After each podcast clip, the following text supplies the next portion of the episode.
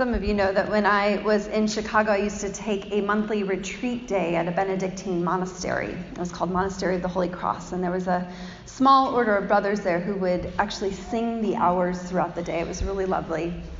And above their altar, there was an icon. It was an icon of a crucifixion. And um, I found out later it was actually based on a very famous icon that hangs in a church in Florence. And what struck me about this is that it's Jesus on the cross, and then on each hand, there's a person a female figure on one hand and a male figure on the other. And so I, I, did closer inspection and did a little research on it. It seemed pretty clear it was Mary, uh, the female figure, Mary, the mother of Jesus, but I needed a little help figuring out who the male figure was and it was St. John the Evangelist. And what struck me about this, this image of Mary and John essentially hanging on the cross with Jesus, is that we typically think of the crucifixion as a solitary experience. Sure, there's people around. There are guards that are gambling for Jesus' clothing. There are scoffers nearby chiding Jesus to save himself. Two others are also condemned and are hanging on their respective crosses. And there are disciples lurking in the shadows of the scene, and even Mary and John. And now we have to do kind of a shift. Think of John, the beloved disciple. There's a Mary and John who are standing at the foot of the cross as Jesus gives them to one another, instructing them to be family for one another. So there are people around. But the crucifixion, at least in my mind, was an intensely solitary experience. Jesus hanging alone on the cross as he dies. But here in this icon, he's decidedly not alone. In the image of the icon, uh, it made me recall a young woman who led worship in my Chicago church one Sunday, and she shared with us, because it just happened the week before, shared with us that she had brought her recently deceased grandmother with her. And then when she welcomed us to worship, she welcomed all of us and all those whom we carried. So, of course, Jesus wasn't alone on the cross. He was fully human, and therefore, like each one of us, he walked the earth carrying people within him. And I began to think of all those that Jesus brought with him as he was crucified Mary and John, all the Johns, including the beloved disciple, yes. His other beloved disciple, Mary of Magdala, yes. Peter and Thomas and all the twelve, yes. The woman at the well who had thirsted for living water? Yes. The blind beggar who had cried for mercy and for sight? Yes. The young children who had crowded around him, longing simply to be near him? Yes, yes, and yes. And mysteriously, we are to believe he carried with him the untold multitudes to come, including you and me. Yes, mysteriously and strangely, Yes. And this brings me to Stephen from our story in Acts this morning. Why? Well, because it's so clear from the account that we heard this morning that one of the people that Stephen carried around with him was Jesus. Echoing almost verbatim Jesus' words on the cross.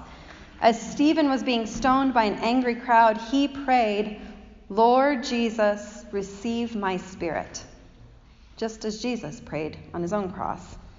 And then, once more echoing Jesus' own words at his hour of death, Stephen knelt and loudly cried, Lord, do not hold this sin against them.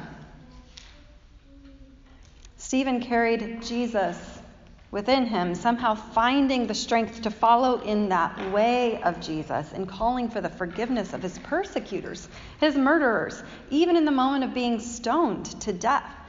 So, Stephen is a remarkable example to Jesus' enduring legacy of forgiveness. And starting to put all this together, I ponder who it is that I typically carry around with me. They're the obvious residents of my heart and my being. John, my most intimate life companion, is in here. Dominic and Ezekiel, my beloved nephews. Emmanuel, Liana, and Nathaniel, the beloved nephews and niece who live in Germany. Other dear friends and family who companion me in life. Each of you, members of my chosen and beloved faith community. Beloveds who have died have special place within me. I think of Grandma Raymer and my Uncle Bob and my friend Carrie, among many others. And so many others beyond those first obvious few, including a few I'd rather not disclose by virtue of how they ended up taking residence within me. I carry with me a circle, a small circle, but a circle nonetheless, of those who have wronged me, or betrayed me, or caused some sort of lasting pain, who just sort of linger within amidst the sorrow and the suffering of my life. And I know that I bring them along with me too. Because they creep up more often than they ought to, often when I am, for some unsavory reason, feeling particularly defeated or self pitying. Then they show up again. Jesus, in his last moments, calling for forgiveness. I would chalk it up to a moment of transcendence in which Jesus accomplished something superhuman, something divine and holy and wholly outside of our reach. God is the one who forgives. Any good theologian knows that. So this was simply Jesus being God. Except there's Stephen, who wasn't God. There's Stephen in his last breath, calling for forgiveness. And I know that, in fact, it is something human that he's doing, something sacred and holy and wholly within our reach. Stephen, one of the first few witnesses to Christ's gift of forgiveness. Recall with me the post resurrection account recorded in John when Jesus greets the disciples and says, Peace be with you, and then greets them a second time, Peace be with you, and then breathes into them the Holy Spirit. He says, Receive the Holy Spirit. And after he does that in John, he says a most confusing thing. Jesus says, If you forgive the sins of any, they are forgiven them. If you retain the sins of any, they are retained. And I've struggled mightily with this because I just don't believe I have that much power to forgive sins or retain them as I see fit. I believe mightily that God forgives, whether or not I do. Whether or not I can find it in my heart or in my gut or in my toes to forgive our president and other politicians who separate parents from their kids and their babies at our borders and who dilly dally to reunite them or make substantive change to our cruel and inhumane policies and practices. Meanwhile, again announcing that they'll decrease the number of refugees that we're going to welcome and shelter within our borders. I believe God forgives them. I think. Whether or not I can find it in my heart or in my gut or in my toes to forgive the woman who nearly sabotaged my future church ministry all those years ago, one of those unsavory ones I carry within me, I believe God forgives her. I think. Whether or not I can find it in my heart or in my gut or in my toes to forgive Vladimir Putin or Benjamin Netanyahu. This list could get long. Or even Dow Constantine for continuing to build the new youth jail right here in our own community. I believe that God forgives them. I think. Whether or not I can find it in my heart or in my gut or in my toes to forgive the woman on the board of our condo building who seems always to have a rude, judgy, or even condescendingly scolding things to say to just about everyone. The woman who I've objectively assessed to be arrogant. objectively and who has so rudely interrupted my reflections on forgiveness by marching herself over to my garden where I'm trying to water and reflect on forgiveness.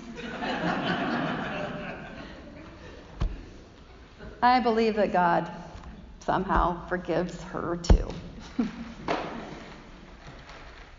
now, I do believe that we are called into the hard and sometimes impossibly hard work of forgiveness. I just don't think that God sits around waiting for us to get clear before extending forgiveness. So, what's this business about our forgiving and our retaining sins having any impact on reality? Jesus said, If you forgive the sins of any, they are forgiven. And if you retain the sins of any, they are retained. Now, it's often said that we forgive for our own sake that the call to extend forgiveness is one that opens the door to our own freedom. And like so many things that are often said, this is true. Letting someone off the hook and then removing that hook altogether, we find that as long as we had that person strung up on a hook within us, that hook was causing an awful lot of damage to us as well. Scraping up our soft places, barbing our tender insides and keeping us shackled to pain and anger and resentment that's not worth its weight in paper clips. I am here to testify. So perhaps we can understand Jesus' words as describing an internal reality. When I forgive, I can experience true forgiveness and release within. And when I retain the sins of another, their sins are retained within me. And therefore, that person is also retained within me, along with their sins. I start carrying them around with me. So I end up going everywhere with them tagging along inside of me, adding weight, taking up space, blocking my own freedom. And I've definitely experienced this kind of bloatedness. Not the retaining water kind of bloatedness, but the retaining sins of others kind of bloatedness. The experience of being spiritually bloated is, to put it mildly, rather unpleasant. I wonder, though, if there's a little something more to Jesus' words, and maybe Jesus knew a little something about quantum grace. Yes, it's just as exciting as it sounds. I encountered this concept in the writing of one of my mentors, and he referenced a book that was written by a woman named Judy Cannato, titled evocatively Quantum Grace. And she writes, this is going to get like crazy sciency for those of you who are into this sort of thing. She writes, after two energy fields encounter one another, they are forever connected. And she argues that this insight enriches our lived theological sense of being connected to everything and to the light of who God is. How does this impact our understanding of love, then, specifically our understanding of loving our enemies? Those whom it is difficult for us to forgive. She writes, Love means we must do what we must do with care and compassion, connected to others and to all creation, in a grace filled energy that will not allow for indifference. And this is good nourishment for our lives of radical discipleship, of following in the way of Jesus. Regarding enemies, no indifference, rather, grace filled energy. Now, you likely recognize in her, her noting of this new term, quantum grace, you'll recognize the overt parallel that she's seeking to draw with quantum physics. I think of the popularly cited butterfly effect, in which the creation or absence of a hurricane on one side of the globe may depend on whether or not a butterfly flaps its wings on the other side of the globe. Small changes in one sector of a nonlinear system that lead to great changes in another part of that system.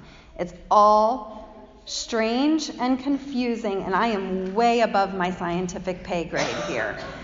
I think almost all of us are when we flirt with quantum physics. It sounds cool and fun, but I sure don't really get it.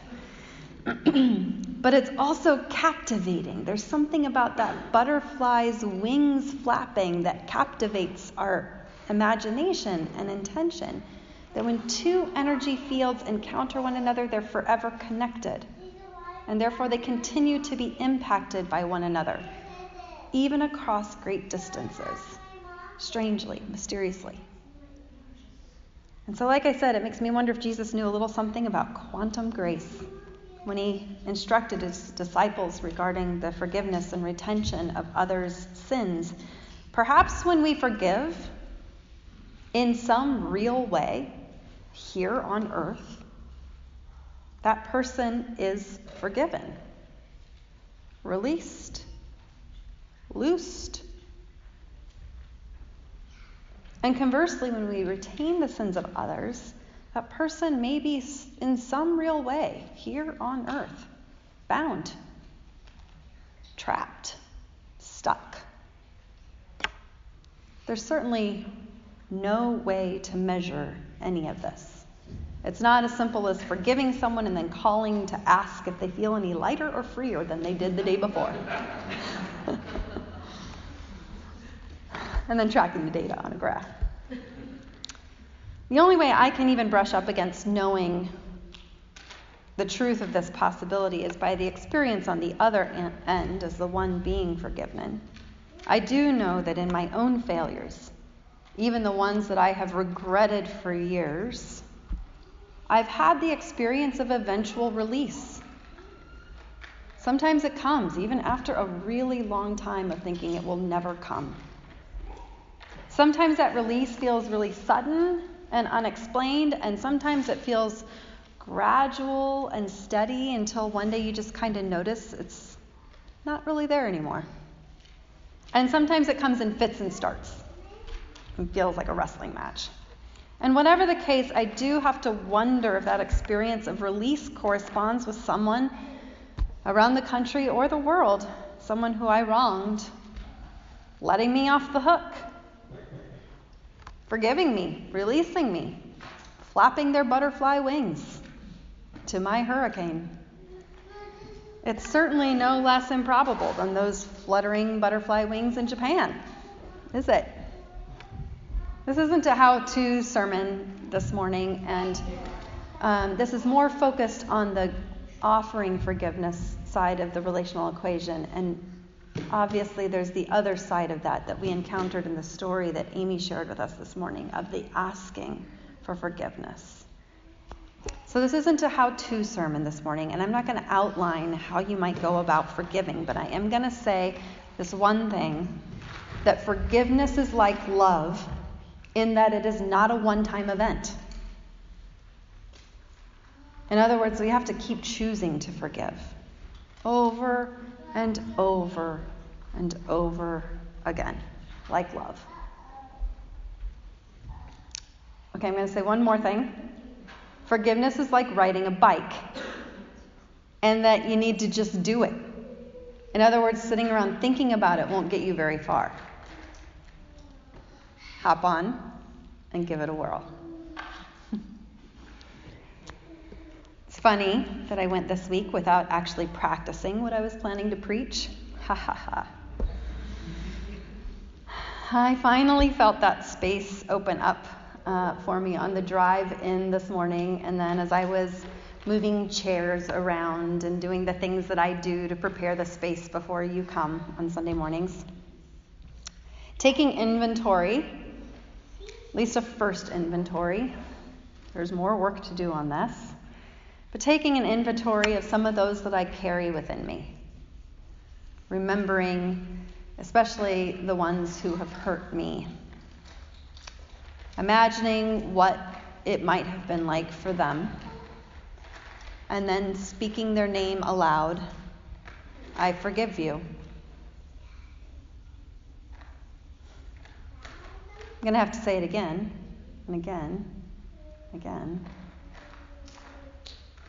But it's powerful to do it. So, who do you carry within you? Who's riding around inside of you? Which of them are unnecessarily taking up prime real estate in the heart of your being when they don't actually need to be there any longer? And how might you witness to the gift of forgiveness that Jesus gave us? Why do we practice forgiveness? For our own sake, get that Barbie hook out of our own insides. For the sake of those whose sins we are retaining, and for the sake of the Christ who lives in us, inviting us into this sacred, holy, and wholly within our reach practice of forgiveness. Blessings on you as you inventory those you carry within you and wonder what it might be like to forgive.